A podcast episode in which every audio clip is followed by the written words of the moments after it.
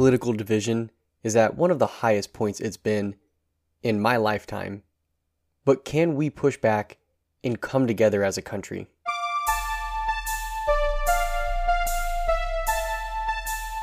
Today, that's what we're going to be diving into at the Conversation for Our Generation, where I have on a great guest today. His name is Ross Benes, and he is going to be talking about what he found in his book called Rural Rebellion How Nebraska Became a Republican Stronghold. And in it, he details the changes that have happened in his hometown and in his home state of Nebraska, and looking at it from the outside lens as someone who left there, went to bigger cities, more liberal areas, and seeing the difference of how his family and friends who he keeps in contact with in a very rural area live versus the people in his more urban his more urban friends, I guess that you could say, he interacts with much more on his daily basis and the different ways that these two groups of people approach problems and are approaching the political questions of the day and maybe even getting more and more entrenched in their positions on both sides of the political aisle.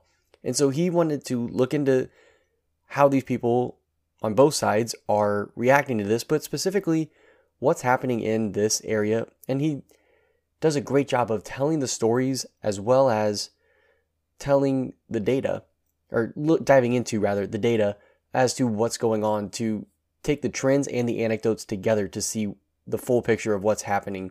And I like that approach. And so as we discussed this, I mean, it was really enlightening and very interesting to hear how he's thinking about this topic. And while we may have some points of disagreement, it was a very great conversation. I really enjoyed it. And I think Ross is really sharp and pointing out a lot of interesting things that we need to pay attention to. So definitely check out this interview with Ross and dive deeper into the political divisions that we are facing today as a country. I think it's important to understand what's going on there. And so I appreciate Ross coming on and talking to me. Definitely pick up his book, Rural Rural Rebellion, and his others as well on Amazon. You can check those out. They are not related to the politics side of things, but um, you can check those out as well if you find him. And before I dive over into the interview, I just want to remind you if you're enjoying this, if you want to support what I'm doing, you can support it by following me on Twitter, following me on Facebook, just at Con of Our Gen on Twitter or facebook.com slash conversation for our generation, liking and following on, subscribing rather on YouTube and on podcasts, making sure that if you're enjoying these interviews, if you're enjoying any of these episodes, subscribe, download the podcast, share it with other people, and leave a good rating and review. That's all free ways that you can keep up with the conversation of our generation and help me reach more people and get this more people involved in the conversation because I think the more people we have, the more perspectives we can bring in who are trying to seek truth together, the better chance we have at really getting towards truth because we need more and more really bright minds coming together to solve these problems and tackling the different problems from different angles. And it's great to see that we have so many different people who've joined from architects like, you know, Frank Kuna and uh, Zach the architect to artists like Amy Mastrini to the men, the guys over at the Vital Masculinity podcast. They're doing great stuff, and the ladies at the Freed from Feminism podcast talking about all sorts of different issues. I mean, we've had so many different interviews and discussions here, as well as my own episodes where I dive deeper into what I'm talking about. And it, you want to help that, just you know, following subscribing, all those things really help. But if you really want to support it for five bucks a month, you can support my work at conversationfourgeneration.com slash subscribe.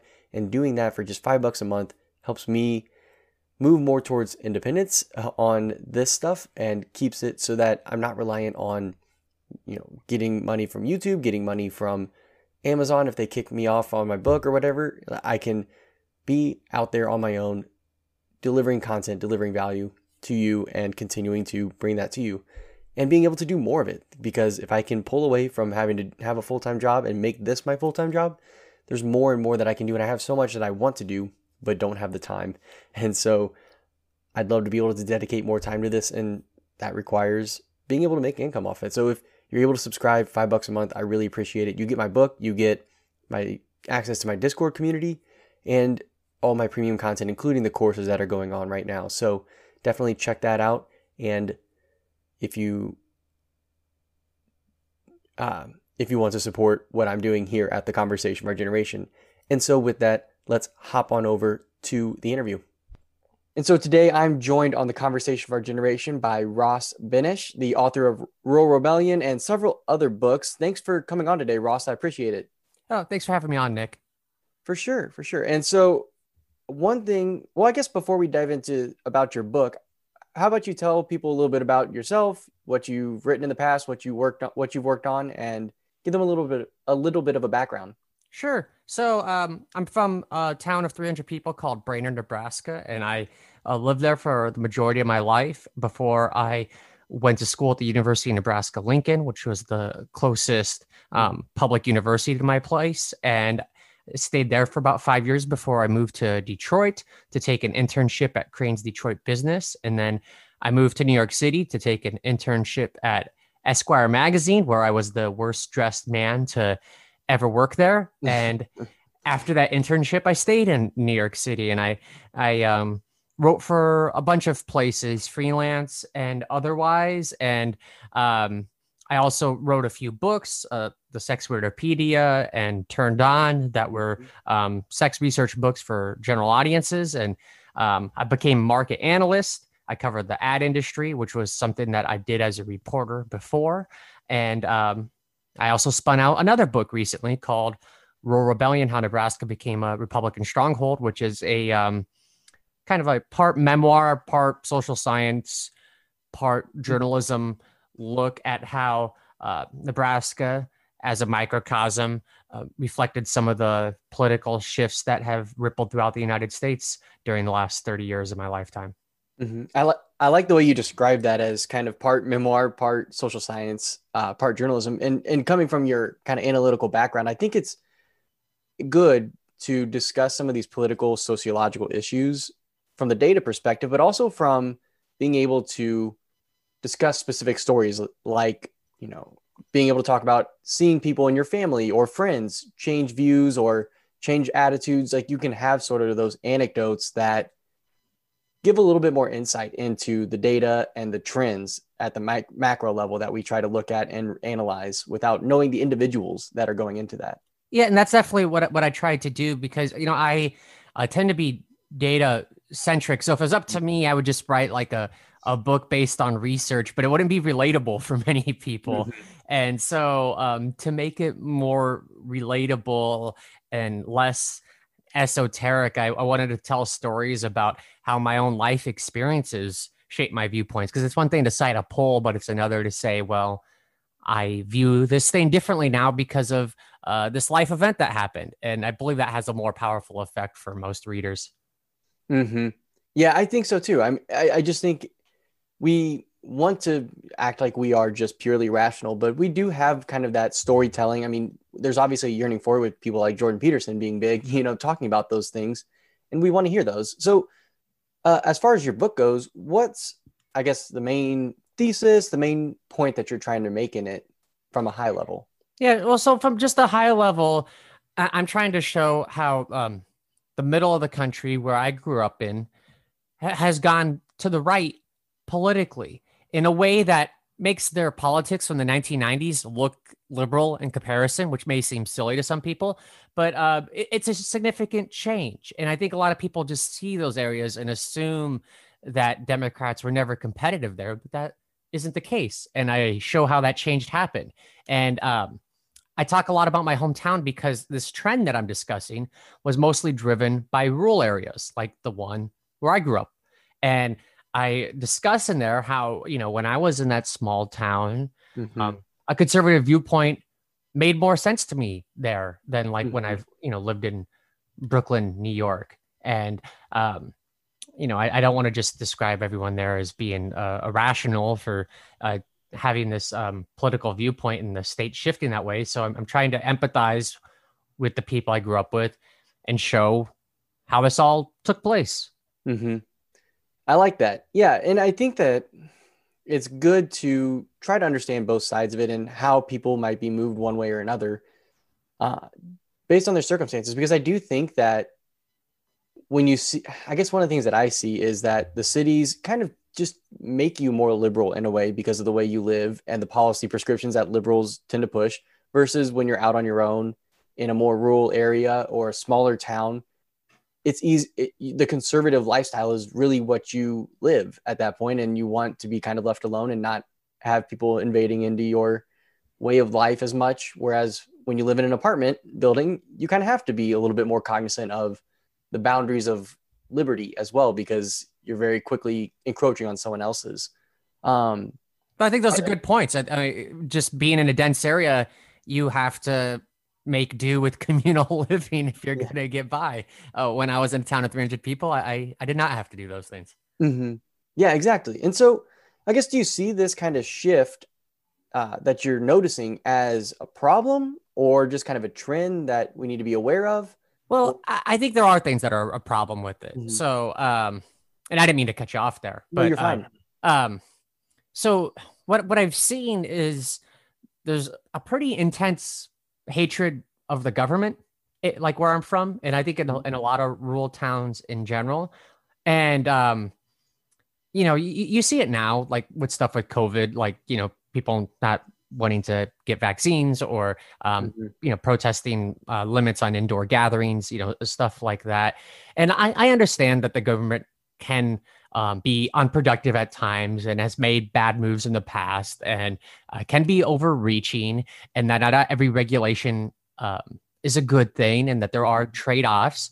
But um, what I've seen over my lifetime is an intensity in how much any small step of the government gets protested. Mm-hmm. Uh, you know, and it's it's it's not just COVID. You know, you could see it with with guns or uh, healthcare stuff like that too. And I just don't think those uh, extreme uh, anti-government views actually help anyone.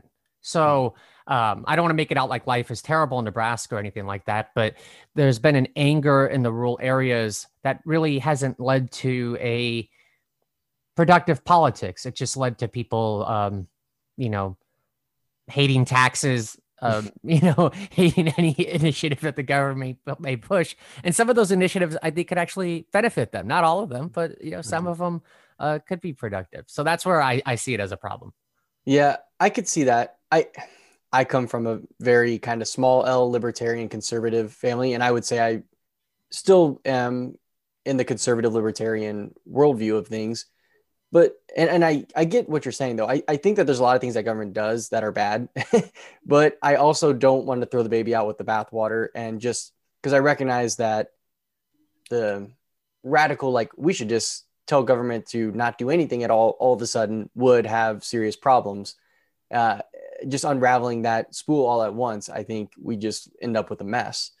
So I don't want that. I want, but I do think that to kind of play devil's advocate, what I see here in Indiana, which I don't think is too different uh, mm-hmm. from Nebraska in a lot of ways, especially in the rural areas, is it's not as much the hatred for government, at least in my experience, as much as it is the anger at the wrong government doing it, right? We want, I think that the conservative idea that we should be looking to our local or state government first and federal government last for a solution to a problem has been just totally upended in our modern era. And so it's just like there's one little incident that happens here in this small town, and all of a sudden we need a federal, you know, mandate about this, or something happens in California and we need a federal law that doesn't really apply to these more rural areas. And I, I think there's a pushback there that these coastal cities seem to have an outsized influence on things that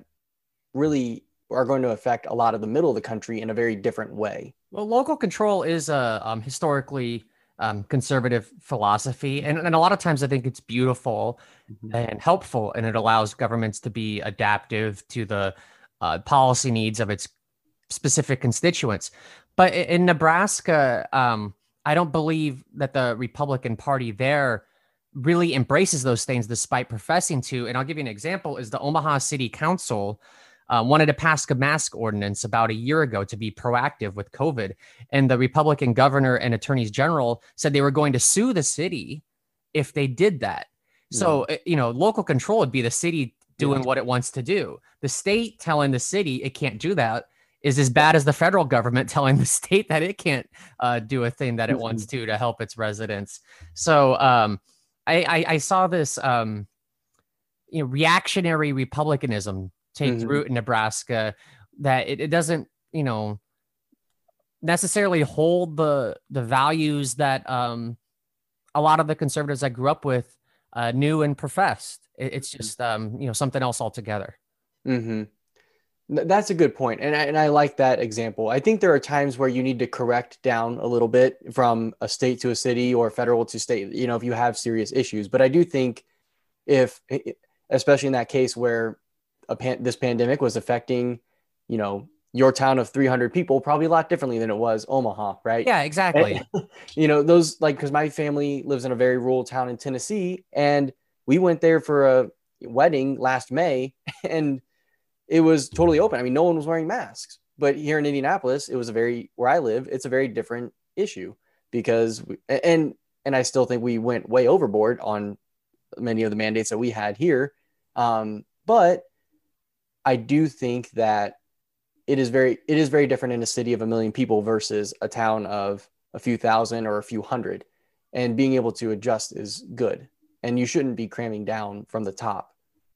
Uh, one size fits all program. The same way we shouldn't have let, you know, California's need or New York's need to change the way they do things to be crammed down on some of these other states in the middle of the country.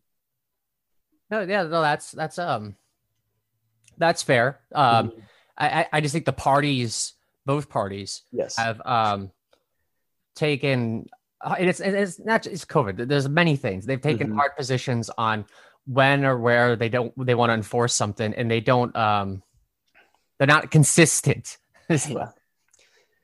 yeah no that's i agree with that i think that there is a it's really hard to find a solid liberal or conservative position in either the democrat or republican party there is there's just a lot of i think very you have the kind of liberal to very progressive democrats or you have the very conservative to kind of liberal Republicans who probably would fall into a Democrat party 15, 20 years ago, like Mitt Romney. And it's it doesn't really it's hard to find those lines in the parties themselves. It, it is. And um as the parties have become um, more different from each other and, and kind of gone off in their each direction with you know one going left one going right um, that's contributed to um, what's happened in the middle of the country of um, Democrats becoming less competitive, which mm-hmm. I, you mm-hmm. know, document in the book in a specific period for a specific place. But I mean, I think the results are generalizable to more areas. Mm-hmm. Yep. No, I've definitely noticed it here in Indiana. I mean, Obama won his first term here, and I believe he lost the second time around tightly. But then the last two years, I mean, it was, I think, very solidly yeah. Trump, you know, very, very wide. Like we were call, one of the first states called, I'm pretty sure, in 2020, um, far before Arizona was. oh yeah, you're the state of uh, Mike Pence, you know, not not Barack Obama. So. Yeah, exactly, exactly. And so, so I, I guess, what would you say is sort of influencing? I, there's kind of, I think, a divide happening between the mm-hmm. urban and the rural parts because I've noticed here in Indianapolis we've gotten more liberal actually as a city, but the rural areas have gotten more conservative. Have you noticed that in in your book in Nebraska? Um, well, I, I, would say Lincoln's gotten more liberal, the second largest city. Mm-hmm. Omaha, you know, it's more liberal than the rest of the state, but yeah. it's still not widely liberal. I mean, the, the mayor is Republican, and I think she's going to win re-election this year, and the um, Congress representative from that area is also Republican. Now, mm-hmm. Joe Biden did win Omaha, but no local Democrat has won um, citywide or in that district um, for a hmm. while. There's there's been one exception in 2014 um, where a congressperson did, but yeah, it's not um, the bastion of progressivism that you may see in some other uh, large cities throughout the Midwest, which is you know part of the reason why Nebraska. Um, you know, veer so far to the right because they don't have the offset from the cities like some other areas do. But um, you asked like what's um, you know furthering this divide i'll just kind of go back to something i said earlier with um, how the perception of government is different in rural areas um, and I just think like in, in a rural area, um, you know, you've seen if, just over the last like 30 years, you've seen your town probably decline in population and your schools may have shuttered and you may uh, be sending your kids to a consolidated school now. And when your kids graduate, like me, uh, they leave the state. And um, when that happens and you see the cities in your state, as well as those on the coast, prospering, um, it, it's easy to view that the government isn't really there to do anything in your interest mm-hmm. um, because that's just not like your perception of the world. And you're in an area where um, you're used to kind of doing what you please and, and self governing and um, you know everyone, and it, it's easy to um, view any sort of government program as an intrusion through that lens. And um, now, I don't believe Republicans are actually going to necessarily shrink the federal government because they um, tend to have terrible deficits lately whenever they're in administrations. Yeah. But they they campaign on being a fiscal conservative, you know, even yeah. if they may not, not hold it up, and that that resonates well mm-hmm. out there. Uh, whereas uh, Democrats, I, I, believe a lot of their programs, um, they, they tend to be about increasing the, the scope of government, you know, Affordable Care Act or, or Green mm-hmm. New Deal. And um, out in those areas, even if this, this thing is supposed to allegedly benefit you, a lot of skepticism that it's going to do such. And um, I think that's part of the reason why you've seen uh, uh, people in those areas leave the Democratic Party. Mm-hmm. That's fair. And, and I think that it's not necessarily unwarranted to have the skepticism. I mean, a lot of the programs that have been that were supposed to help farming communities and things like that have obviously failed because basically all of the farming gets consolidated. Small farms get bought up by big, huge companies. You know, we have a federal government that allows Monsanto to sue you when the, you know, seeds from their stuff, like from their uh, fields blow into yours and get planted, and then you get sued out of existence by a giant organization, giant multinational organization.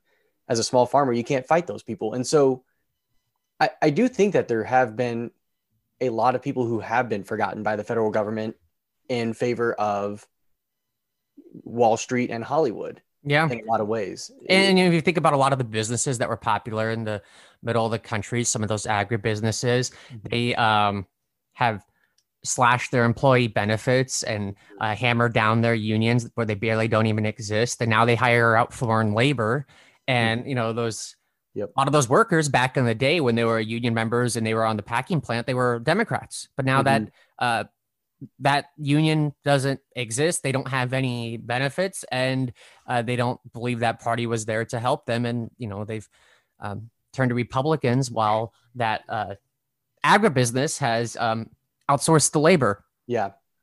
And I think that they're warranted in saying that both Republicans and Democrats have turned their back on American labor in a lot of ways in the manufacturing industry. I mean, both of them mm-hmm. have been happy to send all of our stuff over to China and all of our manufacturing to China, Vietnam, other countries where they can do this stuff with basically, I mean, almost basically slave labor. And you can't compete with that in America with our, I mean, and you shouldn't be able to compete with slave labor. I don't think. I think it's a good thing that we can't. But I, I, I, do think that, you know, maybe one bright spot could be that manufacturing does come back here because we realized after a pandemic that, hey, maybe importing everything that we need or want is not the best long term strategy. It might save me 10% on my iPhone this year, but when we need to produce PPE that's coming from like the same province where this giant pandemic just started from, you know, maybe that doesn't seem like the best manufacturing and logistics strategy. Well, yeah, I don't, I don't know if, um, and also even if some manufacturing comes back, I, I don't think we can expect it to go um, back to it, its heights just due to technological yeah. um, innovation and fewer people needed. Mm-hmm. Um, but um, you know, tr- trying to at least bring some of those jobs back, I, I, think would have helped Democrats. But you know, they they kind of uh, bailed on that in the '90s. Mm-hmm. They did. Yeah, I mean, and my wife's dad is in a steel the steel union up in northern Indiana, and that's an area that I would say is very similar to what you're describing. And I know I would say most people that are with him were big Trump guys. Like they would not have been Republican voting, you know, for a Bush. They would not have been voting for like maybe Reagan second term or something like that. Mm-hmm. But it was, I mean, those are all people who, for the most part, were the Democrat stronghold in Indiana for sure, was the Northwest, like steel area. And just anecdotally, most of the guys that I know that work those that I meet of it, they're my dad, my father in law's friends are Trump guys, you know, big Republican supporters now. Yeah, it's um, it's been a big change in, in the Midwest. Um, I, I would say outside of a few states, mm-hmm. most of that region has drifted that way. Mm-hmm. Yep. And so, I guess what are some of the things affecting this? I mean, do you think that media has an effect on this sort of divide between the rural and uh, urban areas and sort of a backlash against government? Yeah, I, I, I, do so. I do I do believe so.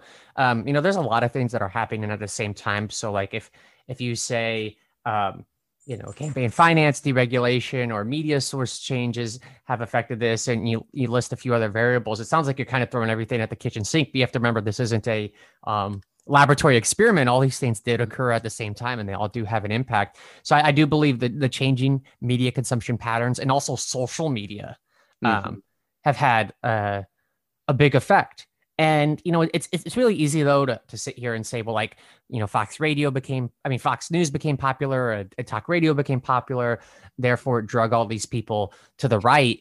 You know, I like to ask, like, what was it about their messaging that resonated so much? Mm-hmm. Because you know, they they wouldn't have um, become popular in a vacuum.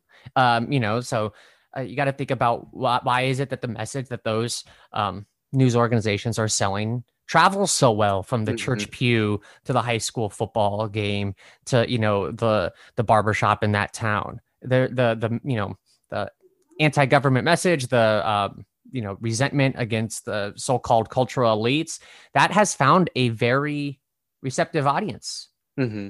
out in those areas yeah it has and, and i think you have to also look at if when there's a new part of the market encroaching, whenever there's an innovation in the market, you have to say, well, why did this innovation break through?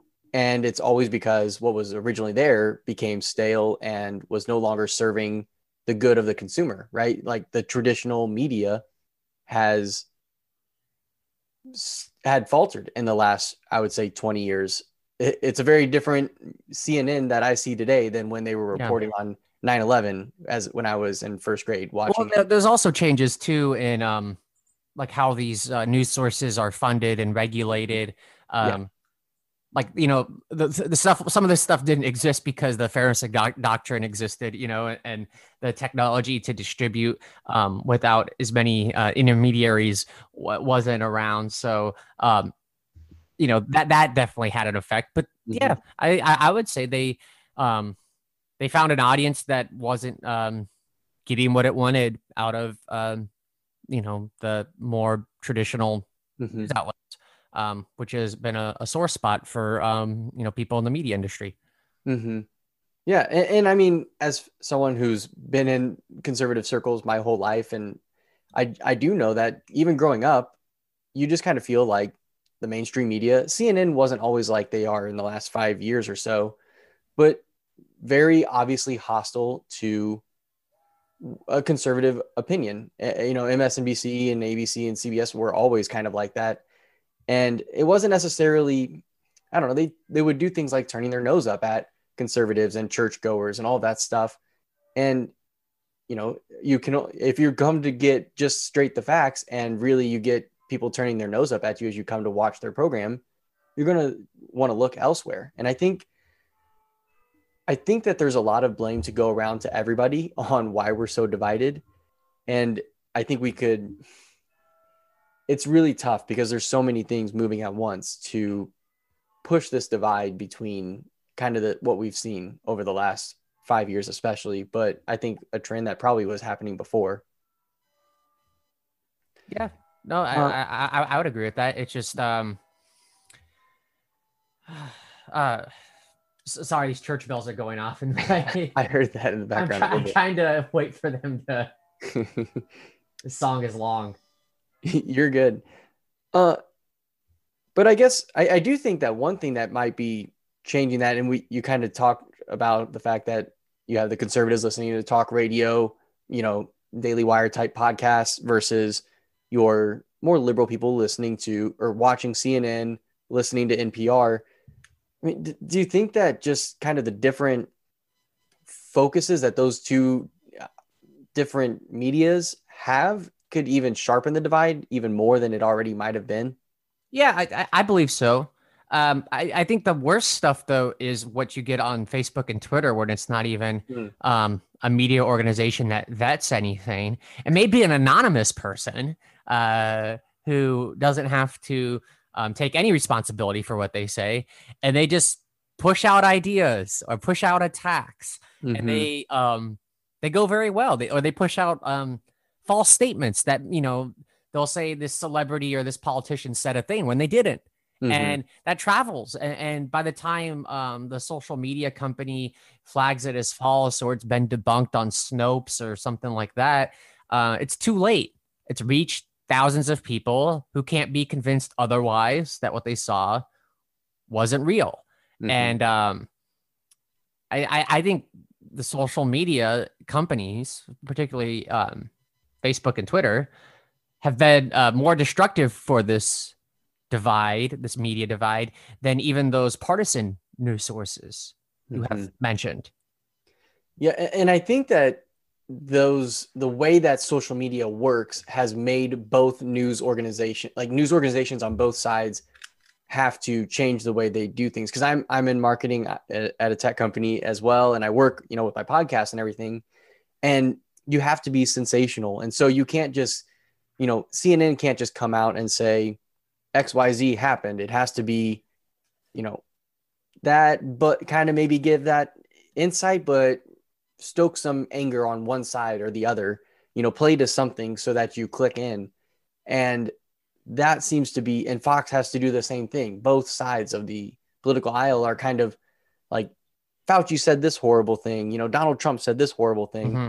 And, and so that way it gets your people enraged and going into your site instead of saying, you know, here are the COVID numbers.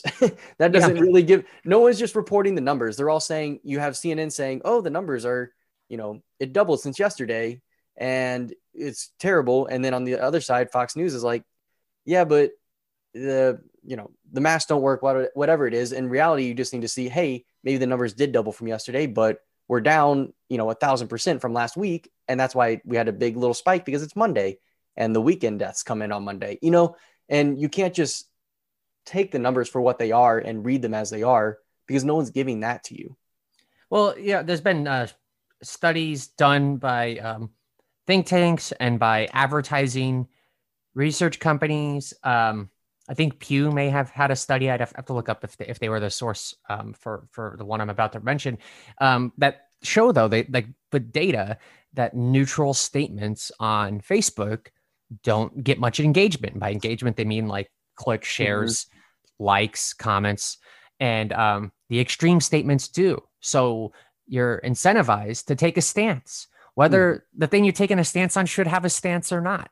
And the more asinine your stance, um, the more widely your post will travel.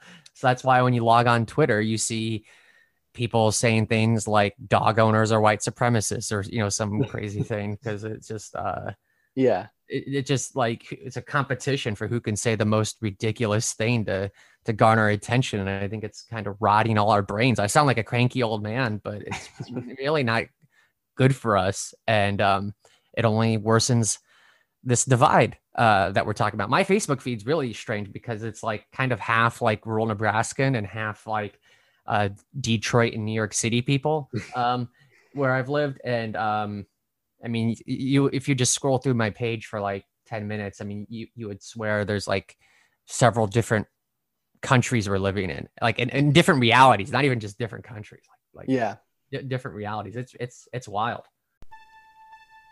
One of the biggest challenges facing our culture today is the porn problem. And that's why I'm proud to be working with Covenant Eyes to help nip this problem in the bud. So if you struggle with porn or if you want to protect your family from this issue, Covenant Eyes can help. Covenant Eyes is an accountability software that helps you create good habits when you're using your computer or other devices that are connected to the internet. And so you can have this plan for yourself, for your whole family, and using my promo code of CONVO when you go there, C O N V O, you will get your first 30 days free. So head on over to covenanteyes.com and use the promo code CONVO, C O N V O, to get your first 30 days free. That way you can start living a porn free life for you and for your family. Now back to the conversation. Mm-hmm. No, I, I think that that's definitely very true. I mean, and they want to feed something that's going to anger you or confirm your bias. And those are the two things that you get whenever you're on Facebook or Twitter because that's what you're likely to engage with. And I try to, I've almost, I think, trained Twitter to give me just beautiful things. Like I follow a bunch of architecture accounts and art accounts and people who just like post like nice things to say, like, hey, you know, you should be take care of yourself, take care of your family. And I feel like I get a lot of that. Well, I do get a lot great. of the politics stuff and you know dank memes and everything too. But I um I haven't been able to train my Twitter, but my YouTube has gotten much better. When I log in, the things it recommends are um, college football highlights and videos of beagles. Those are like the top two things. I can watch both of those all day, and they don't um, make me, um, you know, suddenly angry at people for no reason. So well, unless if I'm watching Nebraska lose like yeah uh, the 2009 Big 12 title game, that would make me angry. But most of the time, uh, not so. Yeah, exactly. You know, I, I get that, and and that's the thing is, there's so much stuff that could just be apolitical entertainment, but it seems like we, we've kind of infested everything with it, and that's what the reaction is. I think that's why there's such a strong reaction against, especially in conservative circles, because the culture itself you know the entertainment industry the everything that comes out of dc everything that comes out of all those places seems to be left of center if not way left of center in some cases. And so i would say on social issues that is the case. Yes. But a lot of those organizations then will try to work through the back door especially if republicans are office and say hey can you get us a tax cut? Yeah. Well yeah yeah yeah. That is true. Everyone is still yeah everyone's still a big capitalist at heart. Yeah. Um, yeah, exactly. But but I do think that but the social issues are really the ones that are thrown in your face the most, right? No one I, there are people who might get a little bit hyped up over tax rates, but it's the you know, it's the mass debates, it's transgender or gay marriage and things like that that are really hot button issues because they go to your, you know, my tax belief, my beliefs on taxes are kind of like a really high level thing. My beliefs on what marriage is or you know what those things are those are very core to the most uh, deeply held beliefs if, if as a religious person right those are the most core things that feel like you get thrown at you all the time yeah i mean it does feel like um, when you get online in the morning um, there's some organization that like has to take a stance on something that isn't um, related at all to like their core competency of what they produce. So, you know, like uh, I'm waiting for Coca Cola to like say, we're done with new Coke. That was bad. But now we have gay Coke. And um, I, I, wouldn't go that far. But... no, I know. But it, it just, but they seem to have a very big need to hop on whatever the social issue is of the day.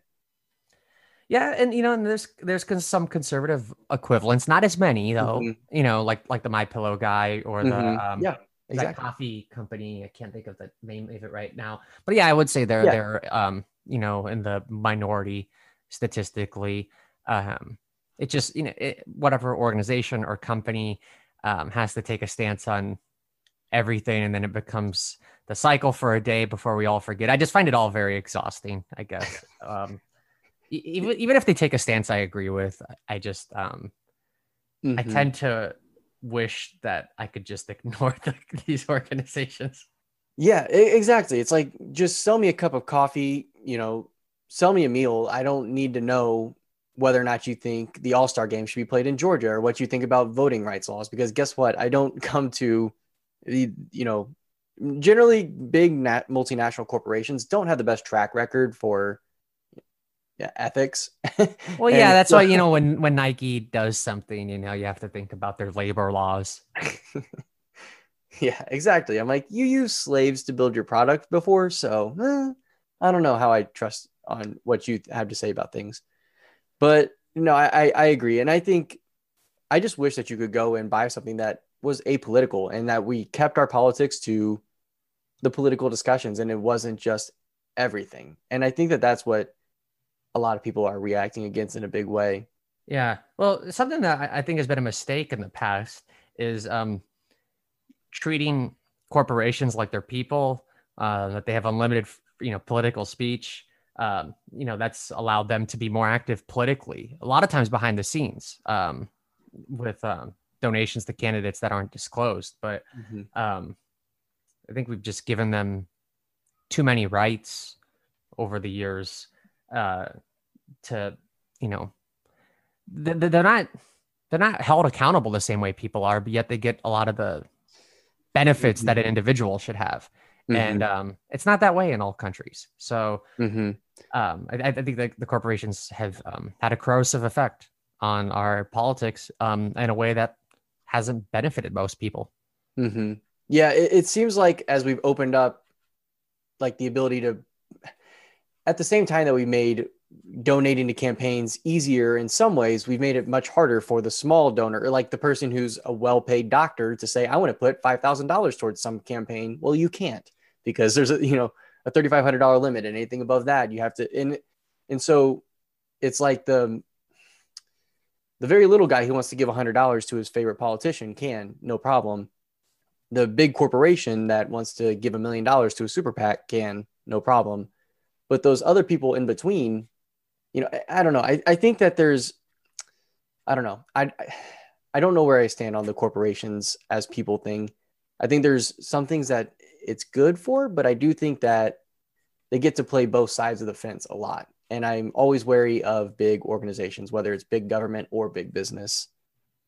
Well, a lot of them tend to donate to um, like each party in a general election, so they yeah. can like try to get a favor, you know, no matter um, which company wins mm-hmm. uh, or which or which um, party wins, and I yeah. guess that can make them appear neutral. But I mean, if they wanted to be neutral, they just wouldn't give to the candidate at all. I mean, they could go give to a nonprofit that's going to do good in the world.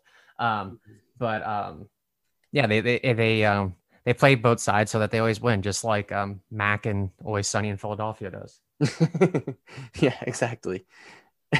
and so uh, I guess uh, we're kind of getting closer to the end here. Uh, what are some of the potential fallouts? I mean, we've talked about some, but uh-huh. there's some fallouts of this trend that uh, you see that we haven't discussed yet. Well, it, so and I'll talk about this from Nebraska, but some fallout I, have seen when the distrust of government gets ramped up real high is um, less support of public education and, and kind of treating um, education as this wedge issue, especially higher education, but but even some cases in um, K through 12. And um, you know, I saw some fallout when you know the, the post office came under attack, um, particularly under President Trump, which post office uh, for most small towns is a great part of the small town. Like in my hometown, we've had so many things close over the years, and FedEx and UPS aren't going to like service us at a reasonable rate because we're way out of the way. Mm-hmm. Post office allows cheap chip cheap cheap shipping, and um, it's also a place where like people congregate. Like my mom, my mom talks to the postmaster for like a half hour every time she like mails a letter. That may be a little atypical, but people love the postmaster like in, mm-hmm. in a mm-hmm. small town. So I think um, you know coming after it is um, harmful for them. Um, the Nebraska state legislature became so partisan in recent years, so divided down party lines, even though it's technically the nation's only nonpartisan legislature, that it became non-functional. And they instead of like passing new laws, they spent a month debating filibuster rules a few years ago. So it just it just isn't efficient government.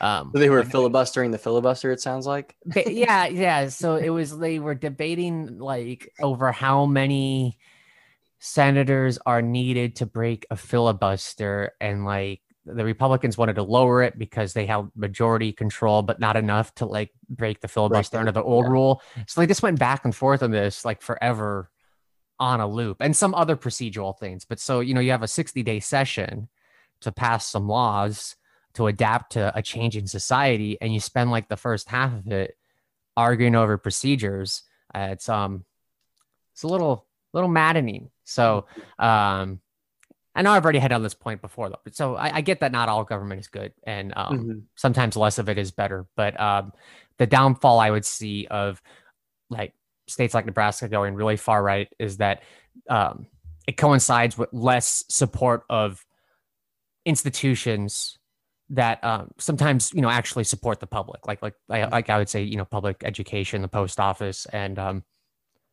our state legislature historically at least. Mm-hmm.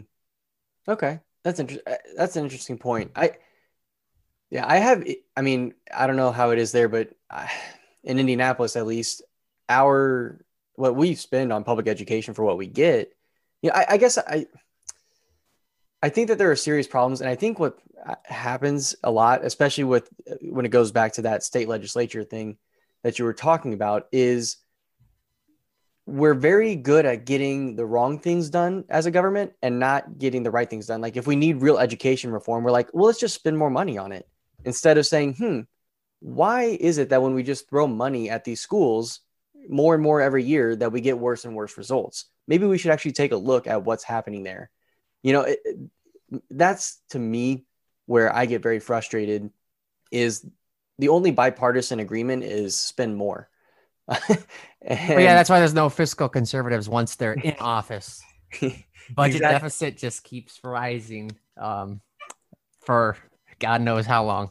Yeah, and so and so it's like that's the only thing that we seems like it seems like politicians can agree on is we need to just spend more money, and we do have real problems. And I think that there's, you know, I'm willing to say that there are maybe things that the government has to help us with, you know, or could help with, but the solutions that are proposed are always just like, how the heck did we get to this as a potential solution for the problem that we're supposed to be discussing? Like, you know, when someone breaks gun laws, eh, like seven different gun laws, in order to obtain a gun that they use in a mass shooting, it's like, well, how would, you know, another gun law prevent this?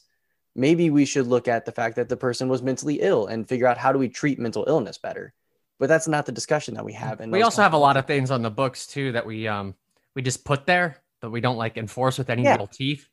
Yeah, exactly. Yeah, exactly. And like maybe yeah, we're worry about actually enforcing some of those things or getting paperwork around where there was in my podcast that just came out on Tuesday an example of someone who was you know in the military or, or something along those lines dishonorably discharged should have been banned from getting a gun but the military, you know, he, he was court-martialed, and so he's basically in at the felon level.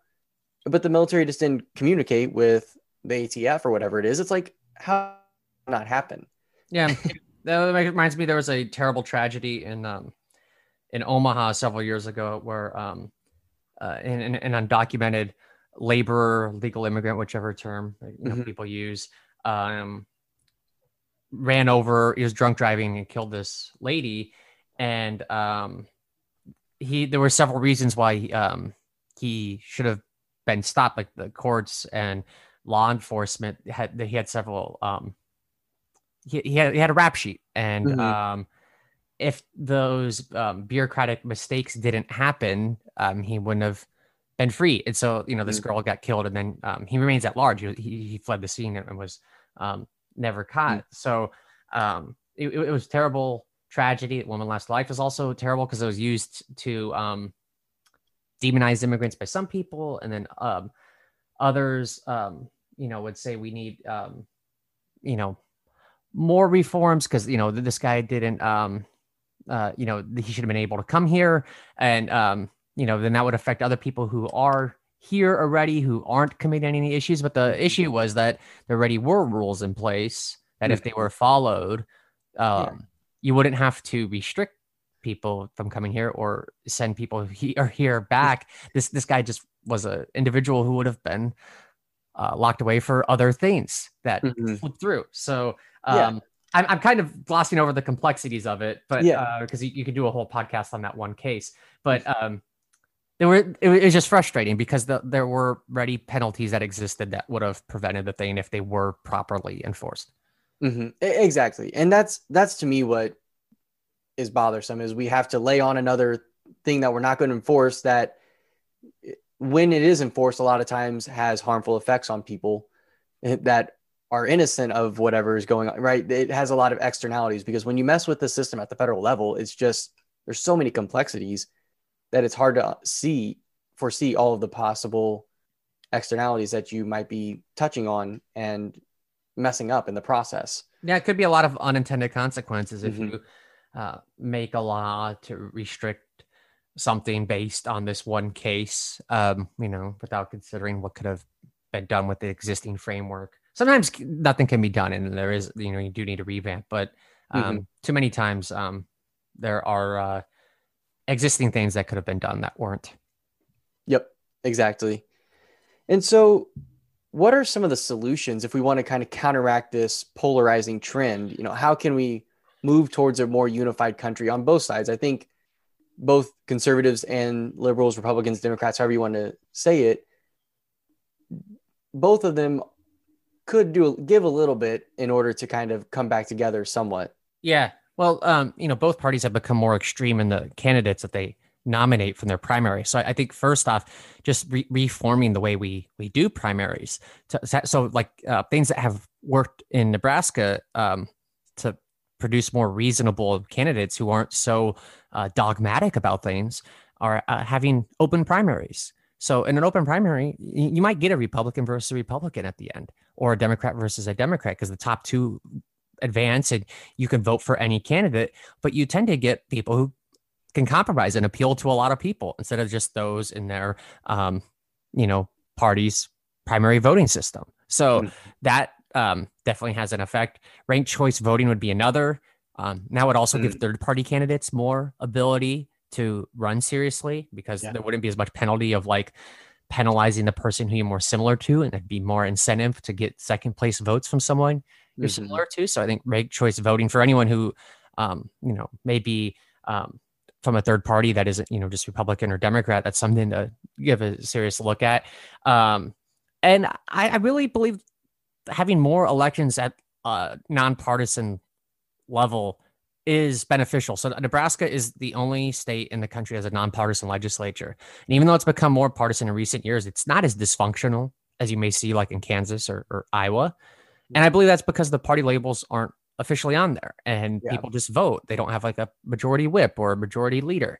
Um, Mhm. and I get at the federal level that would never happen uh, and isn't realistic, but like there's just things like like a county commissioner or a sheriff. Does that really have to have a party tethered to it? Like th- whatever that person does in that job doesn't really have to affect like doesn't have to really you know uh, be beholden to whatever the national party of that person wants. Like Mhm. th- their job is uh, very local driven. So um, those are things that I, I, think would help. Those are more reform things and behavior things. Um, I also believe some moderation on social media would help. And I don't, when I say moderation on social media, people mean a lot of things by that, but like, I, I, I don't want just everyone to be banned. What I'm talking about is you shouldn't have unverified people be able to say whatever, like, you know, anonymous people, bots.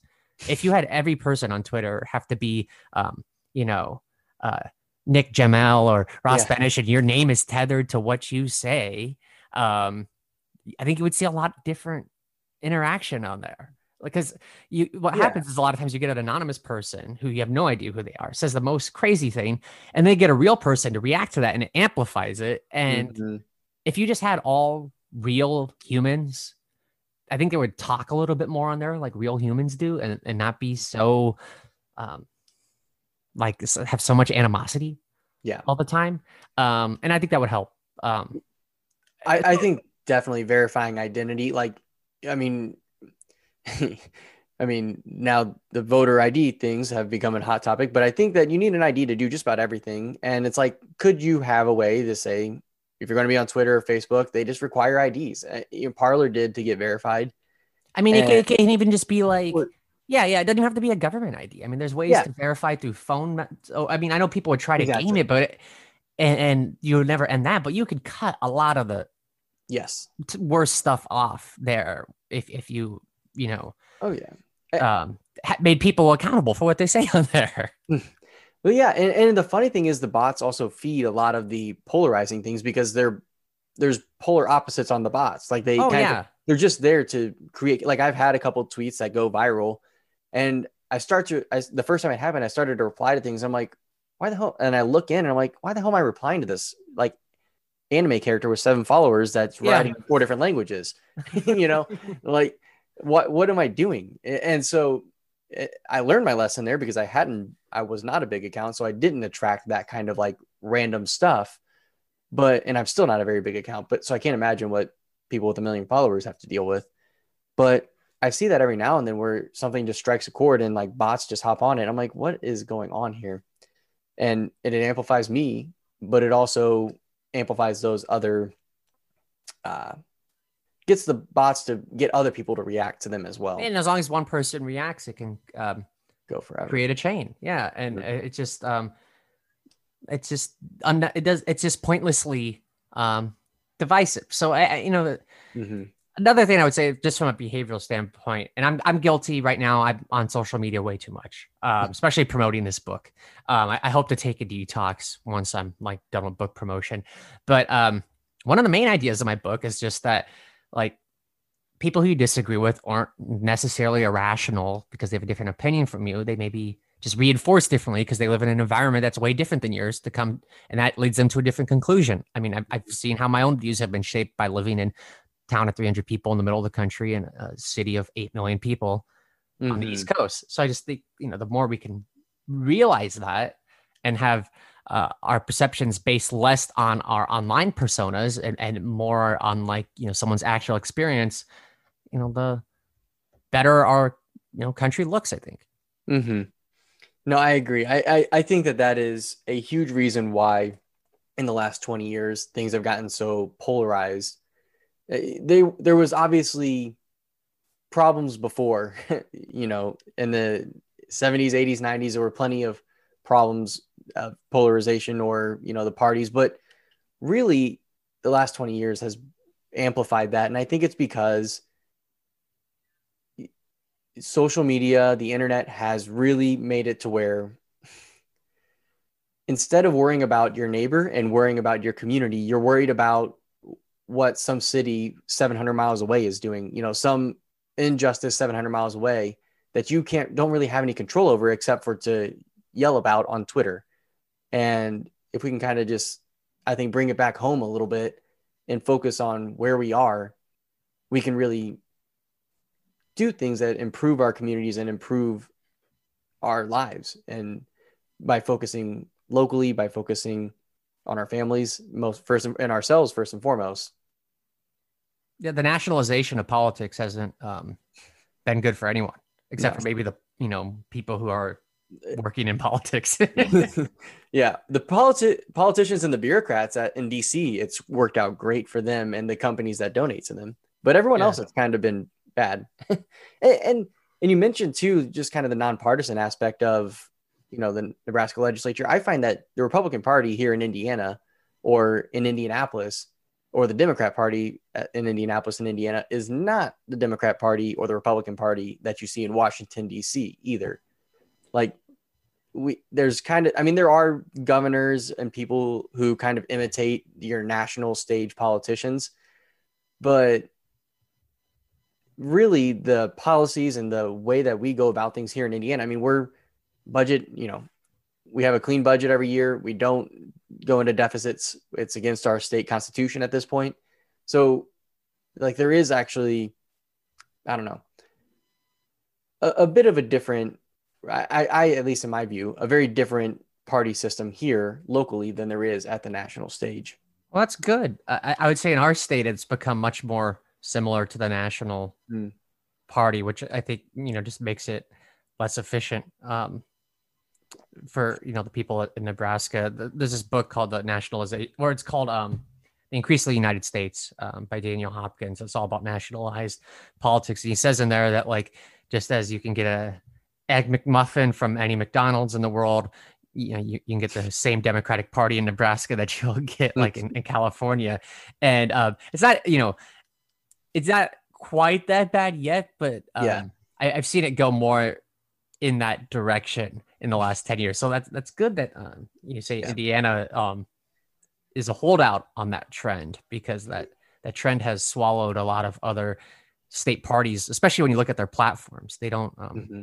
they tend to have a lot of the same language from state to state, which um, you know wouldn't have happened years ago. Mm-hmm. Yeah, that's true. Yeah, it, it, maybe it's like uh, when you get an egg McMuffin here versus like or a hamburger here from McDonald's versus like in the UK where they don't give you ketchup with it automatically. You know, it's it's still a little different. Yeah. Not but not that different. Um well great. Well, I guess you know, we're kind of at time here, so I and I want to be respectful. I know it's probably getting close to dinner time for you. So uh are there any last pieces of advice uh on maybe counteracting the trend that you think you wanted to share or um gosh i wish i was good at giving advice uh, even worse at following it than, than, yeah. than, i am at giving it um no i i think we we, we covered um about everything I, I i mm. just you know i'm trying to bring attention to how um politics in areas like my hometown have changed. But you know, another thing I, I, try to do too is show how you know all these people are so much more than their votes. Mm-hmm. Um, you know, I, am still really um, good friends with all my um, Republican and conservative, uh, like hometown friends and family members that I grew up with. Even though I've become more liberal and I live in New York City, which is like Sodom and Gomorrah to them, and uh, you know, if we view everyone as a binary choice on a ballot, it's a pretty boring life and I think yeah. you discount a lot of good people and you make friends with a lot of bad people. So, mm-hmm. um, you know, you just have to realize that someone's political persuasion is just one aspect of their personality, which may be frustrating and hard to deal with when, you know, an emotional election happens that doesn't go your way.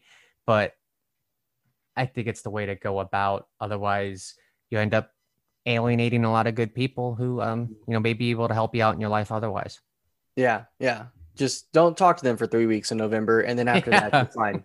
Every four years, exactly. No, well, that's great. I think that's a huge piece of advice that I talk about a lot here is just rising above the partisanship and talking about the ideas themselves, and I think that's great. Well, um, where can people find out more about you if they're interested? Sure thing. So my website is just uh, rossbenes.com. Uh, get me. You can follow me on Twitter. I'm just mm-hmm. at Ross Benes and uh, my book is Rural Rebellion How Nebraska Became a Republican Stronghold. And it's basically sold on any digital online uh, bookshop. So you go to bookshop.org, you can go to Amazon, but um, hopefully you find somewhere else to buy it, like uh, your local bookstore. Yep. Yep. That's great.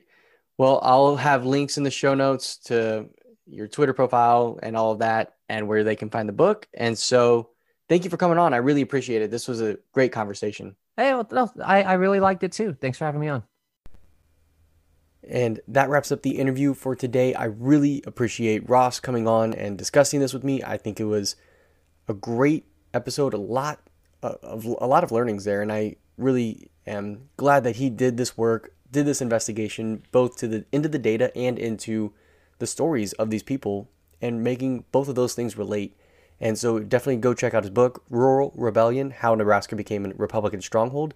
There's a link in the show notes. If you buy it through there, you help Ross out because he gets the sale, and you help me out because by referring people over to Amazon, that's part of the way that I make a little bit of extra money with this. So definitely buy through the links in the show notes. Help both of us out. We really appreciate that. And keep on subscribing to the YouTube channel, the podcast following me on Twitter, Facebook, all of those things, and leave a good rating review on the podcast today. That would really help just get it further out there and get more people able to find this because that's what boosts it up in the algorithms. That's how these places work. So by doing that, you really help me out, help other people find this. If you're enjoying this show and you think other people will, those little things will help get more people involved in, not involved, but get more people listening to the show and checking it out. And if you enjoy it, I'm sure there's other people who will as well. So definitely do that and make sure that you go to conversationfourgeneration.com slash subscribe if you want to subscribe, get some access to extra premium content, my book, and other and the Discord community as well. So that way we can be continually building up this community around the conversation for our generation where we can have these discussions And the Discord community is great for that right now. I mean, it's so much fun to see the discussions. Sometimes I'm in there hopping in. Lots of times there's people just going back and forth, having good chats, longer form chats that aren't little one off hit and run type I won the argument stuff that you see on Twitter or Facebook or whatever. No, it's really good substantive conversation and I really enjoy seeing that happen. So glad that I could be part of it, glad that I could help make that happen, but I'm really glad that there's people who are engaging with these ideas in a real and meaningful way.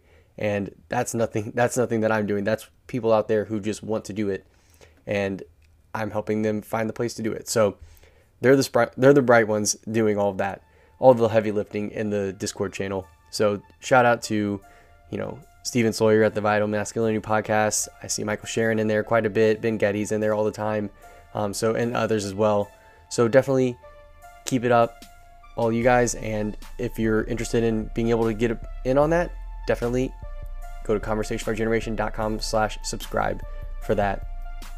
And last thing before I sign off here, I just want to remind you if you want to get in the mailbag, shoot me a question. You can go to conversationfourgeneration.com slash contact and message me one there. You can hit me up on Twitter and just tweet me the question at me and I'll find it and get that for you. Or uh, you can DM it to me as well on Twitter and I will get those because I'm planning on doing a mailbag episode here soon. I saw questions coming in from several people on Twitter, so I'm excited, but I'd like to have a couple more. So definitely do that. I'll be posting out uh, some more shout outs to get people to submit their questions, but I wanted to mention it here as well. So if you're interested, definitely do that. And thank you so much for listening to this episode of the Conversation for Our Generation. Let's get the dialogue going. I'll talk to you next time.